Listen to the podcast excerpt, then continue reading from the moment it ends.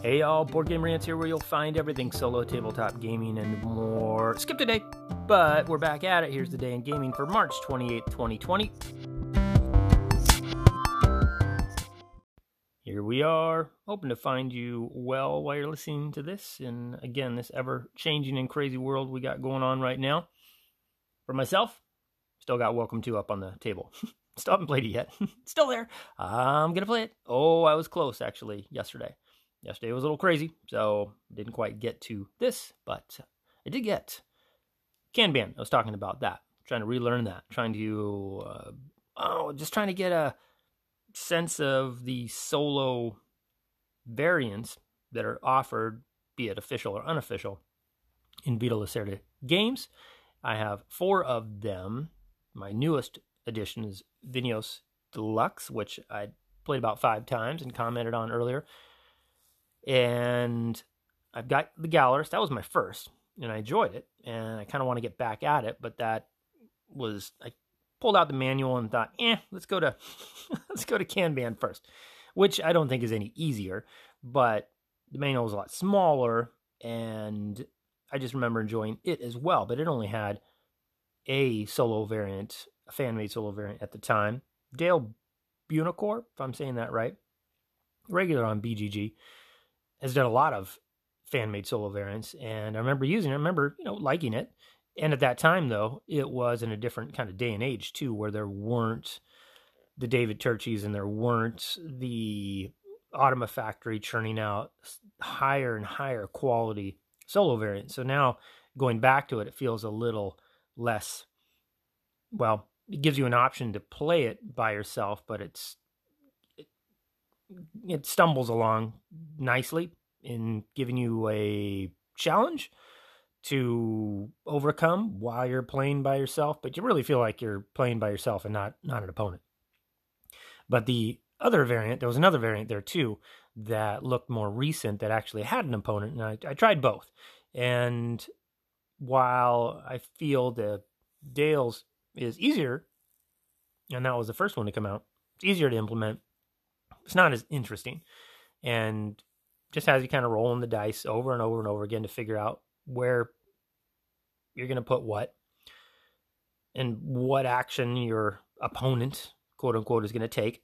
And I found the latest version a little more difficult. It had there's some stuff lost in the translation, but I think I enjoyed it more. I tried it first. I got a couple plays in. I tried that first, the newest version, and then I tried Dale's uh, after that. And I think I, I did enjoy the first one better because it actually gives you an opponent. And and I got I got smoked pretty good playing that one.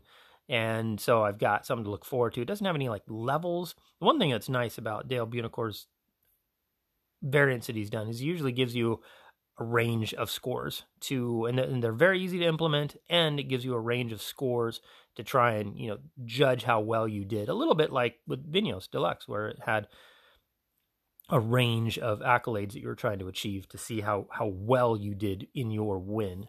So that's nice. That's better than just beat your own high score at least. It's like the next level up.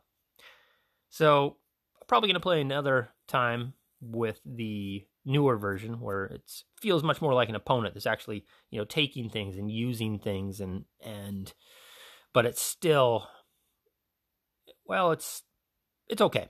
So i'll probably have more to say on that once i try it again maybe a time or two.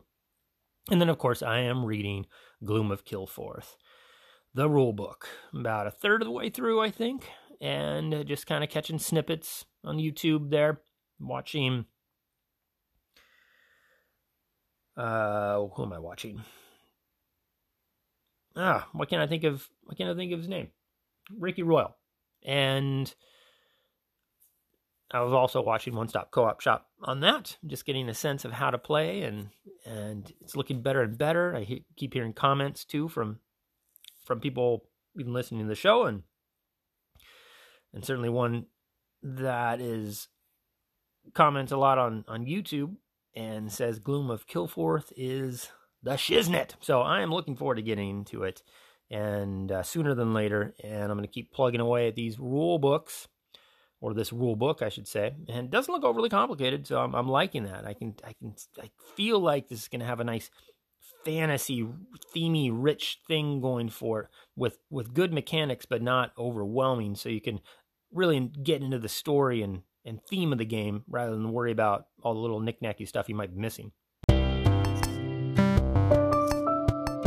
so that is it for today thank you so much for listening you can find me on instagram to some extent on facebook but more so on Twitter, YouTube for sure. Going to get some videos out here shortly. Not as much time on my hands as I thought, as I offered some work from home stuff that's kept me busier than I was thinking I would be.